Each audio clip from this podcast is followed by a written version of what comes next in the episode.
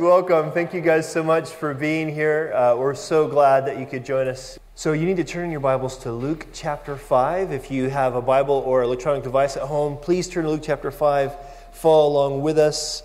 I'm going to put on the timer so I don't kill anybody through a long sermon. And we're going to get into Luke chapter 5, the first 16 verses. As we continue to go verse by verse through the Gospel of Luke. I don't know if there's any wagers yet about how, many, how long it's going to take me to get through Luke. One, one estimate was four years, another estimate was uh, two. I'm pretty sure I can get done in less than a year, so come on. We can do this. Luke chapter 5. So it's the first 16 verses. So I want to read those verses this morning, and then, then we'll pray and we'll get into it. Luke chapter 5 starting in verse 1. On one occasion, while the crowd was pressing in on him to hear the word of God, he was standing by the lake of Gennesaret, and he saw two boats by the lake, but the fishermen had gone from them and were washing their nets. And getting into one of the boats, which was Simon's, he asked him to put him out, or put out to a, a little from the land. And he sat down and he taught the people from the boat. And when he had finished speaking, he said to Simon, Put out your into the deep and let your nets, uh, let down your nets for a catch. And Simon answered, Master, we've toiled all night and, and took nothing. But at your word, I will let down the nets. And when they had done this, they enclosed a large number of fish. And their nets, uh, and their nets were breaking. And they signaled to their partners in the other boats to come and help them. And when they came and filled both the boats, so that they filled both the boats, so they began to sink. But when Simon Peter saw it, he fell down at Jesus' knees, saying, Depart from me, I'm a sinful man, O Lord. For he and all who were with him were astonished at the catch of fish that they had taken. And also were, were James and John, the sons of Zebedee, who were partners with Simon. And Jesus said to Simon, Do not be afraid. From now on, you will be catching men. And when they had brought their boats to the land, they left everything and followed him. And Lord, we just pray that as we look at some pretty familiar stories, that we would see what they're meant to show us about you. And Lord, we would believe that you are who you've revealed yourself to be in your word. That we would see this morning, Jesus, that you are willing you want to do good things in and through our lives. Help us to see that, Lord. In Jesus' name, amen. So, we talked about last week that the section starting in, in, chapter 4 all the way through chapter 9 is really one section where Luke wants to talk about the ministry of Jesus and how the ministry of Jesus identifies Jesus as God's chosen king. And so as we begin that section, we, we, we see there's kind of this subsection from right here in verse or chapter 5 to uh, uh, about halfway through chapter 6, where, where Luke is recording how Jesus gathered his disciples. And he's wanting us to see that this was the priority of Jesus' ministry. That uh, the priority of his ministry was gathering together a new covenant people, a new community of people who would bring forth the, the ministry that God intended to bring forth through his Messiah. And so we're going to look at just the first bit of this, just the kind of the initial calling of just a couple of the disciples, because it's important for us to see what this shows us about Jesus and how he wants to continue his ministry through his people. Remember, don't forget that we don't want to forget that Luke and the book of Acts are really two volumes of the same book in a sense. That this is about how Jesus began and continues his work for his people and through his people. And the thing we really want to see today is the fact that our God, the God who's revealed in Jesus, has absolutely no reluctance in saving people. He wants to save people. So we're going to look at two main things here from these two scenes in this first part of Luke 5. And the first thing is we want to see that Jesus really wants to reveal himself to the masses. So we see in verse 1 that on this occasion, right, the crowds are pressing on to him. His reputation is growing as a great Bible teacher, as a rabbi. They believe he's, when he's teaching, he's bringing in the Word of God in a powerful way. And as he's standing there, what happens? He, he, as his crowds press into him, he sees these boats on the shore. He sees the fishermen, they're washing their nets okay? And so Jesus does something very wise. He gets into the boats. Now, it's important for us to recognize that, that they're wanting to press into him because they think he's teaching the Word of God. The crowd saw that Jesus was bringing the Word of God. And John's gospel tells us something similar to this that, that there was actually these, the kind of temple police who the religious leaders wanted to arrest Jesus. And when they didn't arrest him, the officers said to, to these police, uh, Why didn't you do this? And here's what they answered they said, No one ever spoke like this man. We've never heard anybody who brought forth both the substance and the power in his preaching like Jesus. And it wasn't just that he was this gifted orator. That's not even necessarily the point. The point is, Jesus taught as one has had authority. When he spoke, God was speaking. And people were sensing this, even if they didn't fully understand it theologically. And so as they press into him, what does he do? Does he say, Back off? Some space, please. Don't you know who I am? Does he do any of that? No. What does he do? He gets into a boat. You know why? Because when you get into a boat and you go out into the water a little bit, you got the best acoustics nature has to provide so that everyone can hear what he has to say. He also does it because it's going to provide a great illustration for how he wants to call in, uh, call disciples, call his, gather his disciples together for his work. So he's choosing the best way to communicate with this crowd. And then in verse 4, what happens? In verse 4, we see that as he, he, he does this, when he's finished speaking, and so let, us make sure we, we understand the picture here.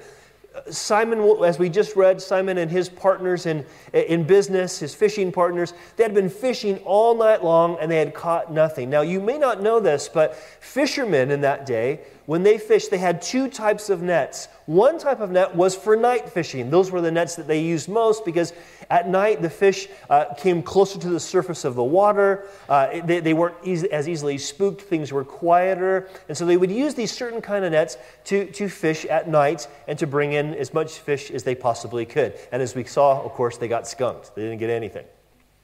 But what happens is that here they are during the day, and if they were going to fish during the day, they would fish with a different type of net from the shore. It would be a different kind of net. So it's important to recognize that Jesus is going to ask them to do something that doesn't make sense. Also, the, the thing about fish is if you're going to fish during the day, you don't stand by the shore and preach for two hours. Because if you're making a lot of loud noise by the shore, you spook the fish and they go away.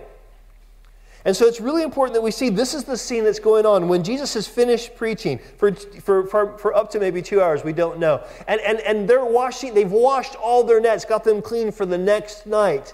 Then what happens?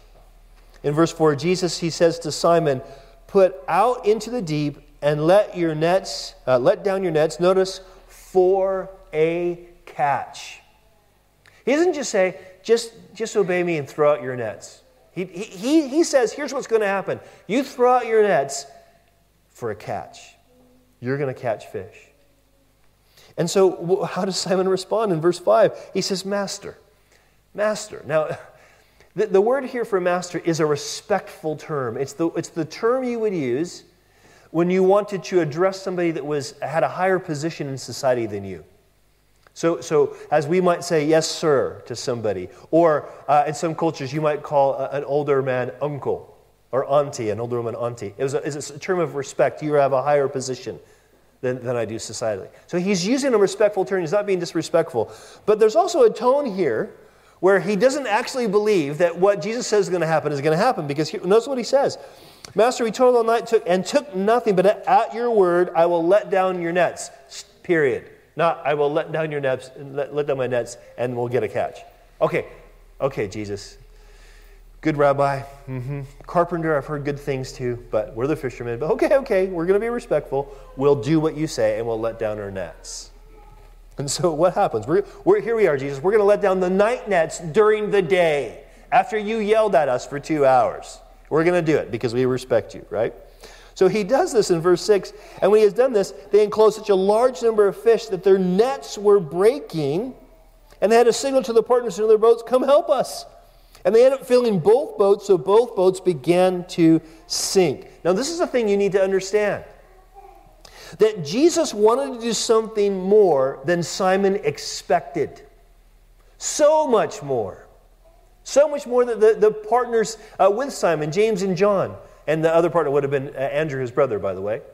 So much more than they expected Jesus wanted to do. And so, even though they honored him, even though they didn't expect a thing, when they do this, they get in a hole that is so huge, it's actually breaking their valuable nets and potentially sinking their boats. The reason that's important is this it's not just to show the amount of fish taken in, because some people preach, hey, this proves that God, when He blesses, He wants to prosper you, and you're supposed to have a lot of things. You know what? God does bless us, and He does prosper us with a lot of things, doesn't He? There's, I think I'm looking around the room, none of us here, uh, all of us here probably enjoyed a really good meal last night and a really comfortable home, okay? He does prosper us, He's good to us. But the point here is something greater than prosperity. It's almost like He's saying, listen, if I bless you, I could bless you to the point that it would actually destroy you, it would actually ruin your business. He's saying, you, you need to understand something. Uh, if, if I'm the one who's going to prosper you, then this could be something more than you can even handle. And there's, there's a, a, lesson here because remember how the scene started? Jesus wants to preach to the crowds. He wants to let these people, the masses, hear the word of God. And he uses Peter's vessel to get his work done and says, I want, and then shows them with this illustration of the fish, I want to do more than you can expect. So here's what's amazing, though, is how Peter responds. Verse 8. And I don't know about you, but this wouldn't have been the way I think I would have initially responded. He doesn't say, Peter doesn't say, Hallelujah, thank you, God. Yes, bills are paid for a month.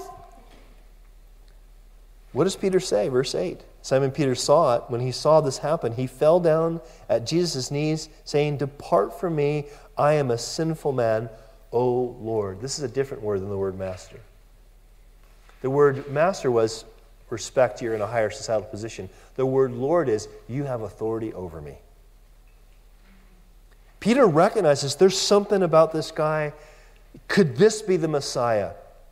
Have any of you guys watched the series uh, um, called Chosen, the, the, newer series that's come out, Chosen? Anybody seen that? It's a great series. I highly recommend you do it even the way they've done it, it's kind of like you pay it forward. You don't, you don't, they ask you to make a donation, you don't have to, and then that way someone else can afford to watch it later on. It's a really great program. And, and there's some, there, obviously, it's not, um, it's not the Bible itself, but it's the story of Jesus from the Bible. And they've done a really great job, listen, they've done a really great job of showing the humanity of Jesus. So that you're thinking this guy's too normal to be the Messiah and then he does something, you're going, oh, wait, he is the Messiah, which is exactly probably how it was. That when Jesus preaches, they're going, this guy's a great rabbi. He's, he's I never heard a rabbi this good. Nice to wash our nets to. But then when he begins to work, they're going, oh, wow. Simon says, you, you're Lord. You're Lord. He sees something here. And in seeing this, the goodness of the God before him, the goodness of the Messiah, God's work through this man, that goodness exposes his own sinfulness. Now, this is actually a very normal thing.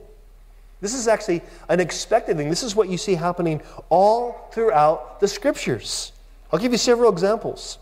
Job, you guys all know the Old Testament story of Job. After a horrible season of loss, loss that we can't even imagine, God shows himself, reveals himself to Job. And here's what Job says I have heard of you by the hearing of the ear, but now my eyes see you. Therefore I despise myself and repent in dust and ashes.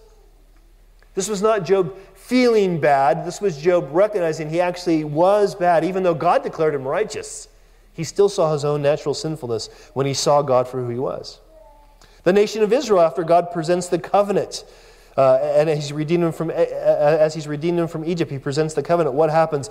The Israelites say to Moses, You speak to us and we will listen, but do not let God speak to us lest we die. Because as they heard God speak and God's goodness through his law was revealed, this, this amazing covenant God had not made with a nation before, they're going, Oh man, we are sinful.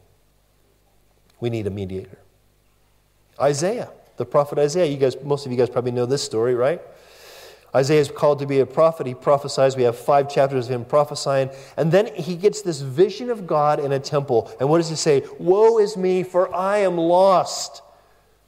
For I am a man of unclean lips, and I dwell in the midst of a people of unclean lips. My eyes have seen the King, the Lord of hosts.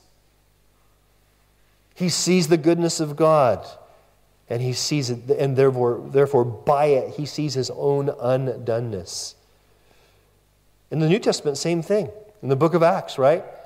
The Jewish men that are listening to Peter preach Christ crucified on the day of Pentecost, what happens? After he preaches to them, he even says to them, It's you guys who crucified the Lord whom God rose from the dead. He cuts, he, he doesn't pull any punches. And what it says, it says that now when they heard this, they were cut to the heart. And they said to, the, to Peter and the rest of the apostles, Brothers, what shall we do? There's a desperation in this question. Why? Because when we see God for who He is, we see God the way He's revealed Himself in Jesus. It's not God trying to make us feel bad, it's us seeing ourselves finally for who we are sinners, desperately needing a Savior. One of the things that, that makes Christianity so offensive to people is that when we say that the standard, that God's standard is made known in this person of Jesus, it, it tells us, none of us are good enough. And that's not very flattering, is it? It's hard for us to take. But please, I want you to understand, don't forget the context of which we're talking about here. Jesus is clearly wanting to reveal himself to the masses. And listen, it's not just so that they feel bad about themselves. That's not his point. He doesn't leave Simon there. What happens in verse, uh, the rest of verse 10? After Simon says, Depart from me, and uh, I'm sorry, uh, where do we leave off? Yes, uh, from me. Verse 8. It says, For he was there with all uh, who were with him, astonished at the catch of the fish that day. Verse 10. Yet. And James and John and, and the, uh, the sons of Zebedee, partners with Simon. And it says, And Jesus said to Simon, Do not be afraid. From now on, you will be catching men. And when they brought back their boats to the land, they left everything and followed him. Now, you, you have to know that these guys had probably heard of Jesus, they had heard of his miracles, they wondered who they were, but these are pragmatic people. Fishermen are, are like, they're like, they're like brickies here, bricklayers. These are practical, hardworking guys trying to make a decent living, working long hours, supporting their families. And yeah, they, they, they think about deep things like who, who God might be, that kind of stuff. But you know what? They're just busy doing life. So that when Jesus confronts them like this, or when Jesus wants to use their boat, they're like, they're cool, yeah, that's fine, you can use their boat. But then when Jesus shows himself, God the Son shows himself to these guys, they think, this is it. Forget about laying bricks anymore, forget about fishing anymore. This is it. I got to follow this Jesus. They leave everything. You know what's amazing about this is that when Jesus calls them, he tells them, here's what I'm going to do. I'm going to basically teach you to be fishers of men that they see, listen, they see catching men as worth leaving everything. Now, here's, here's a reality, okay? Uh, the reality is that, that Jesus doesn't call most of us to leave our vocations. That's not what happens to most of us.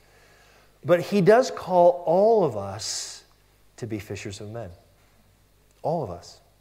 He calls us to use our vocations the, the neighborhoods where we live, the people that we work with, the friends that we meet, all of us, He calls us to use those circumstances, to be willing to risk those places and those relationships, to be fishers of men. Now, now there's a whole lot that we're going to learn about this as we go through Luke's gospel. So you know, and we're going to pray into this today, but still let this get through our heads, right? Jesus says, This is the call of a disciple in Mark chapter 8, verse 35. For whoever would save his life will lose it, but who would lose his life for my sake and the gospel's will save it. So, so this is not about taking foolish risks, but it is about saying, Lord, my life's yours. My life's yours. There's, there's none greater than you. Jesus wants the masses to hear you need to understand this. This is why he first thing he does is call disciples. Because what's the last thing he tells the disciples to do in the end of Matthew's gospel? Go and make more disciples. Because he wants everyone to know how good he is, how willing he is to save. Which is why, listen, Luke ties in, he, he sets the order here, which is different than other gospels. Luke says, after the first disciples are called, they have this encounter with the leper. Look at verse 12. In verse 12, it says, While he was in one of the cities, and this is the, the idea here Luke's showing is his disciples are with him, following him. was he, he is in one of the cities, there came a man full of leprosy. Luke is using a strong medical term to describe this man as not just having some potential skin disease, but you can see it, the deformities caused by this skin disease. You can smell it as his skin is rotting. Uh, you, you, everyone's aware of it. The way he, this man probably walked uh, with a limp because he's losing digits. This is an extreme case. And this man, full of leprosy, who in that culture should have kept himself away from everybody else, he falls on his face and begs Jesus, verse 2, Lord, I'm sorry, verse 12, Lord, if you will, you can make me clean. You can make me clean. And Jesus, verse 13, stretches out his hand and he touches him and he says, I will be clean. And immediately the leprosy left him. Now, you guys ever seen those kind of like, you know, the religious movies, like the Jesus movies, where, uh, like, you know, there's the, the old ones, especially, like, they kind of just, the, the, the, leprosy fades away. Ooh, you know what I'm talking about? They didn't have great special effects, but it was still kind of pretty cool for the 1960s how the, the leprosy would fade away. This is what I actually picture it as. I, I, I can, I can just imagine that, that they see him and they smell him and they're like, oh, he's not going to do this. No, no, he's not going to. I mean, fishermen are used to smelling things, but this is going to be repulsive. And so they're, oh, this can't be. And then when he comes up, Jesus doesn't kind of go, yeah, be clean, and just kind of say the word, which he could do. He'd already been doing miracles for well over a, a year by speaking the word, and people would be healed. He could have just said, You're healed, be gone, you know. He doesn't do that. Jesus reaches out and he touches the leper and he says, Be healed. Why? His word would have been enough, but with his hand, he shows his heart.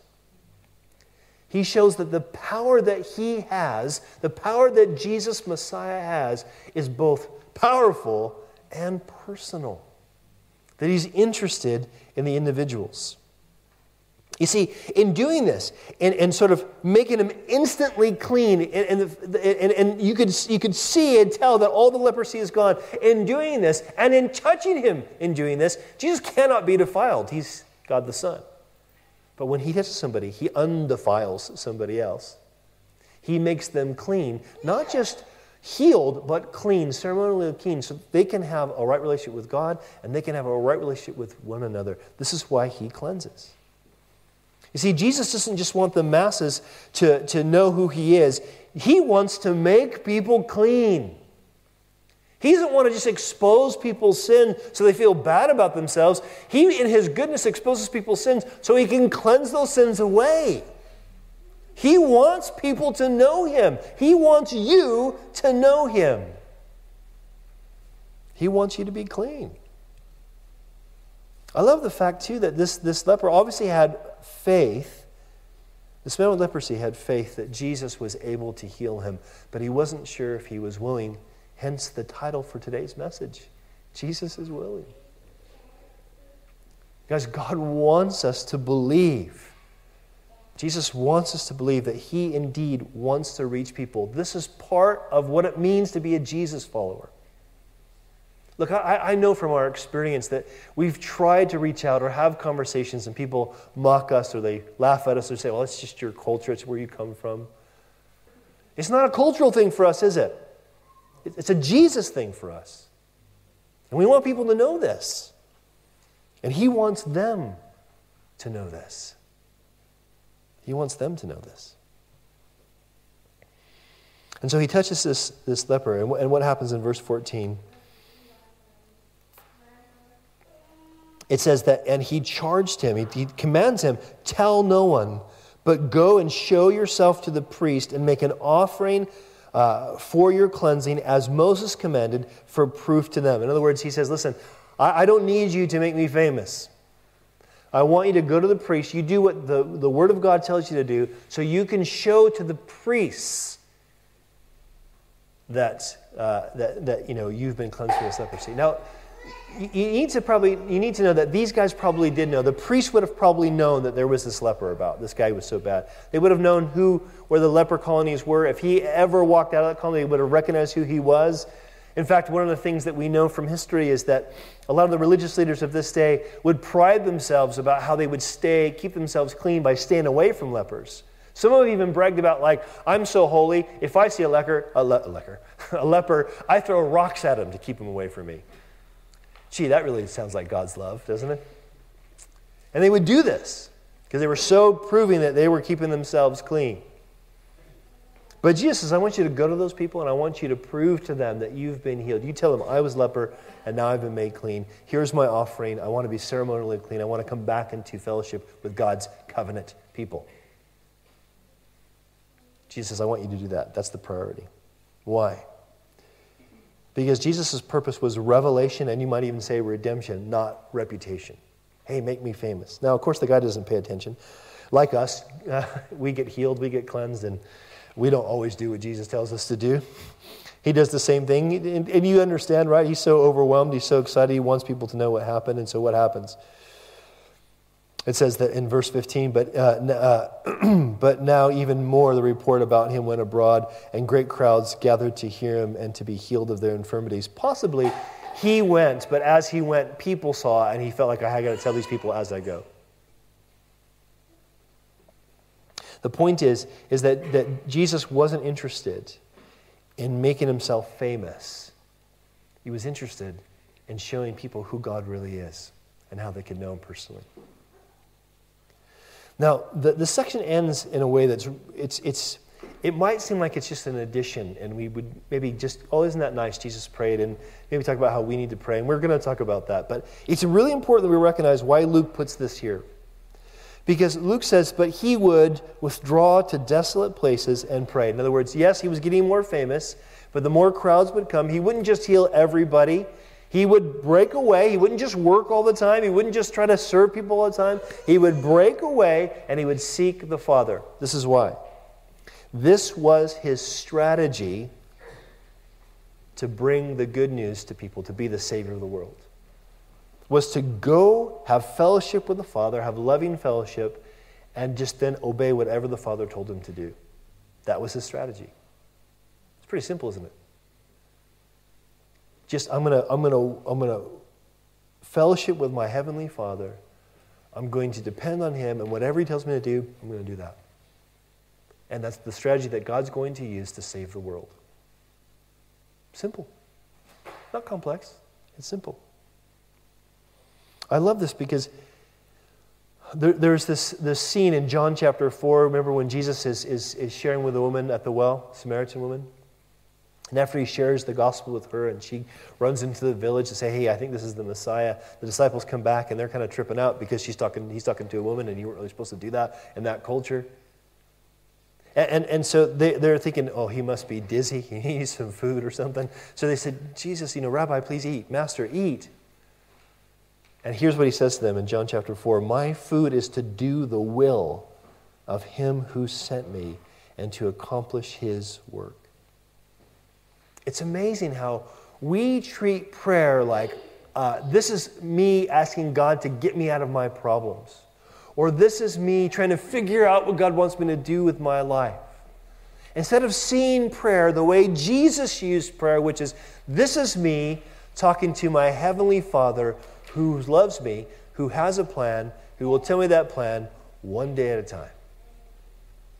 And most of the time, the day was, think about it, for Jesus' life, right? Since he, was, from the age he was aware that, that God the Father was his heavenly Father, who knows how young he was, that he would daily say, Lord, what's your plan for my life? And it was, obey your parents. Then it was, go build this house, go fix that door. For 30, until he was 30 years old. It was just do this in preparation for you to save the world. Just enjoy me and do what I say. And how do we, how do we access that? How do we do that? Through prayer. It's amazing how we, we, we, we pile on ourselves this guilt about prayer. I'm the worst about this. Oh, I didn't pray enough today. I need to pray more. I need to sneak off. If I don't pray for, who was it? I think, was it Luther? Some famous reform, reformer guy who said, if I don't pray three hours a day, the devil certainly gets the victory. That has condemned me my entire Christian experience.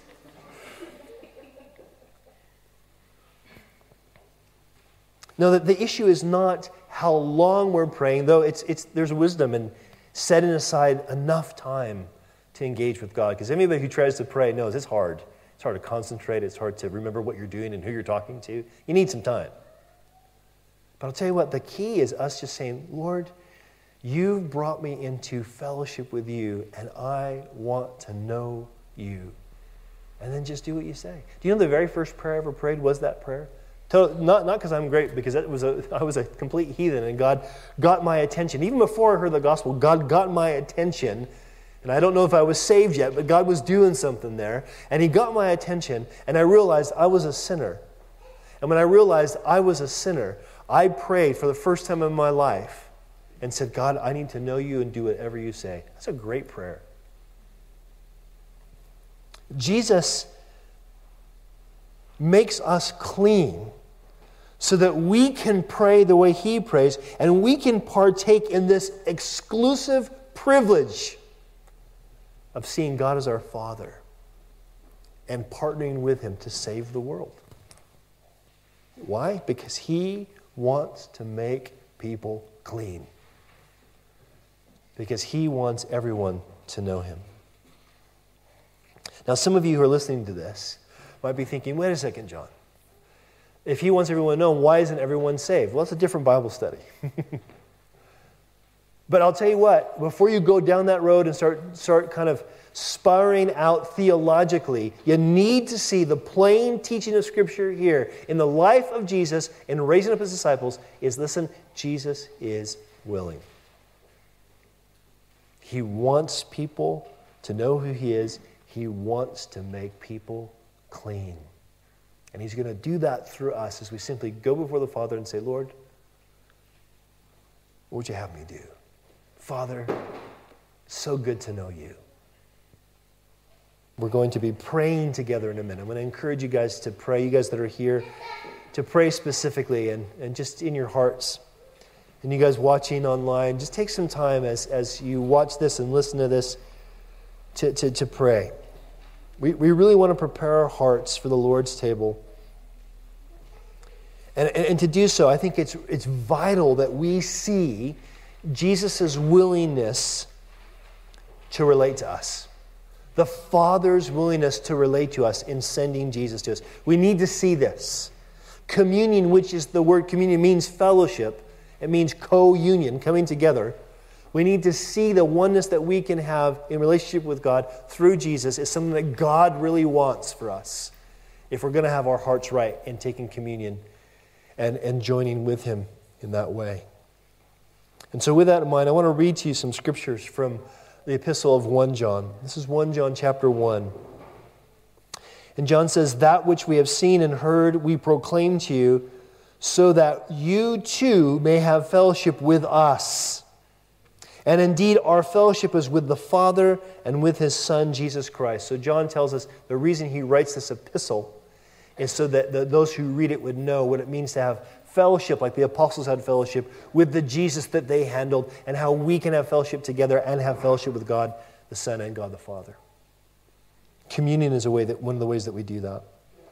He goes on to say, If we say we have no sin, we deceive ourselves and the truth is not in us. In other words, if we think, I don't need that experience that Peter had, I don't need to see myself as a sinner, you're deceiving yourself. But if we confess our sins, God is faithful and just to forgive us our sins and cleanse us from all unrighteousness. In other words, if we recognize that, yes, God, I agree with you, that's what the word confess means, that I'm a sinner and I need your cleansing afresh. He's faithful. He's, he's happy to do it. He's happy to cleanse us. He's pleased to clean us, make us clean afresh. If we say, Well, I don't think I've ever sinned, we actually make God a liar because he says we have. And it's a proof that the truth is not in us. His word's not in us. Now, the, the, reason I'm, I'm sharing these verses is, again, not to push you guys away from the Lord's table. It's not to, it's not to keep us from drawing near to God. It's that we might prepare our hearts to draw near to Him. See, Jesus doesn't say that you have to cleanse yourself. He does tell us things like cleanse your hearts. But it's not like you got to figure out where do I get the cleansing to wash this off. What he's saying is this listen, He's saying, You come to me, and I will scrub you clean. And when I scrub you clean, we can have fellowship together. So here's what I really want to encourage you guys to do. This is all part of us preparing. So if you have your elements ready, great. Um, uh, we're not going to partake for it. We're going to pray first before we partake, but you can, you can get your cups uh, and your bread ready. But I want to take some time while Josh plays some background music for us. I want to take some time for us just to pray. We want to grab hold of God's willingness to make himself known through Jesus and to cleanse his people from fellowship.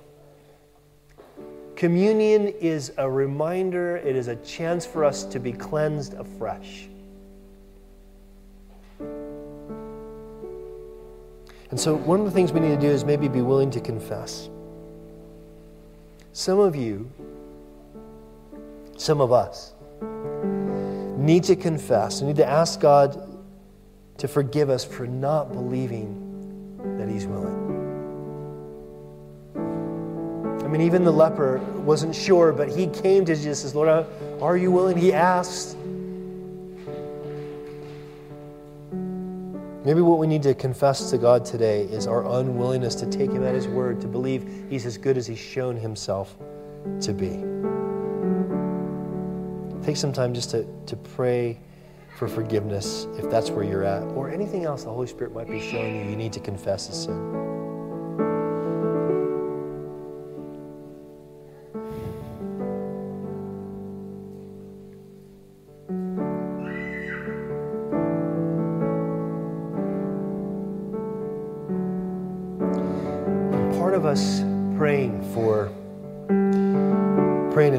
Of God's willingness is, is that we need to be praying for the people that we love, that we want to come know, to know Jesus. It's funny, we'll pray for strangers, and I think because we know we'll probably never speak to them again. What about the people that are closest to us that don't know Jesus? Who, who does God bring to your mind? Take some time right now to pray for that person, believing God is willing to draw them. Let's pray for those people.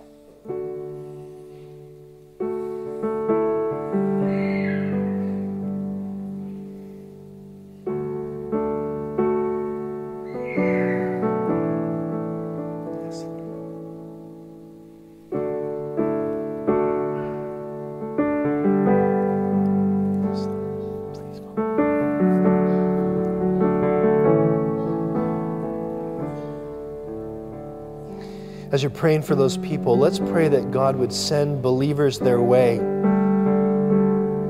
That He would send people who love Jesus into their path to encourage them that Jesus is worth loving, that He indeed loves them. Let's pray for that for those people that we love. Let's pray for that for people that we just know, maybe neighbors that we don't know very well. Let's pray that God, and, and co workers, let's pray that God sends believers in their way. Whoever God puts in your mind, pray specifically for them that God would send believers their way because He's willing.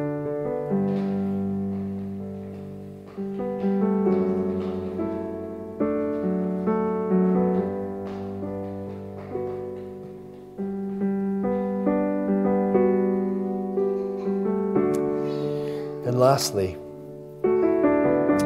let's pray that God would make us fishers of men. You know, Isaiah, when Isaiah had that experience with God and he said, Lord, I'm a man of unclean lips and dwelling among a people of unclean lips, God sent an, an angel, seraphim, with a coal to, to cleanse his lips. There was this picture that Isaiah could know. Your, your lips that are, are unclean, they're now cleansed. And as they were cleansed, you know what happened?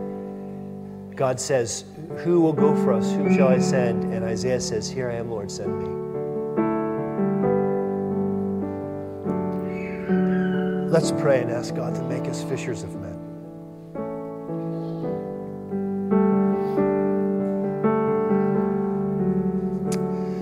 Father, we just pray collectively that you would make us fishers of men. Lord, it's so hard right now. We can't even talk to our neighbors, really. We, we have a hard time having conversation. We can't mingle at church. All these things that seem like they're restrictions, Lord. But God, you still love people. You're still wanting them to know you. You're wanting to give us the joy of this little child. to celebrate a father's love, Lord. That's what you want. Lord, you died to make that possible. Lord, make us fishers of men. May we want to see people to know you. May we want to see people cleansed. Do that for us, Lord, please. Change our hearts. Give us that passion.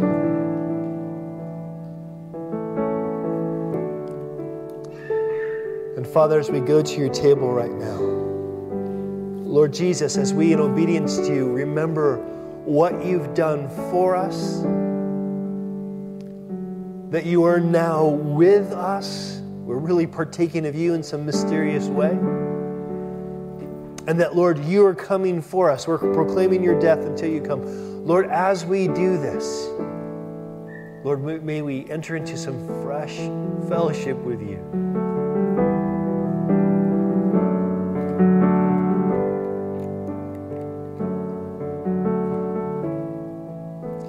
In Jesus' name.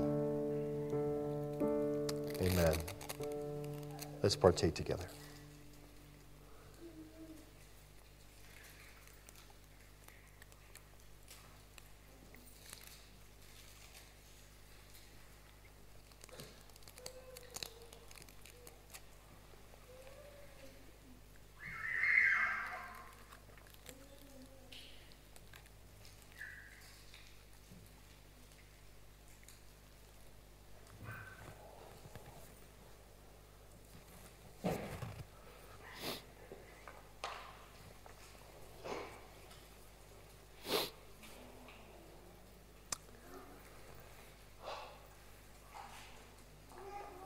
Amen.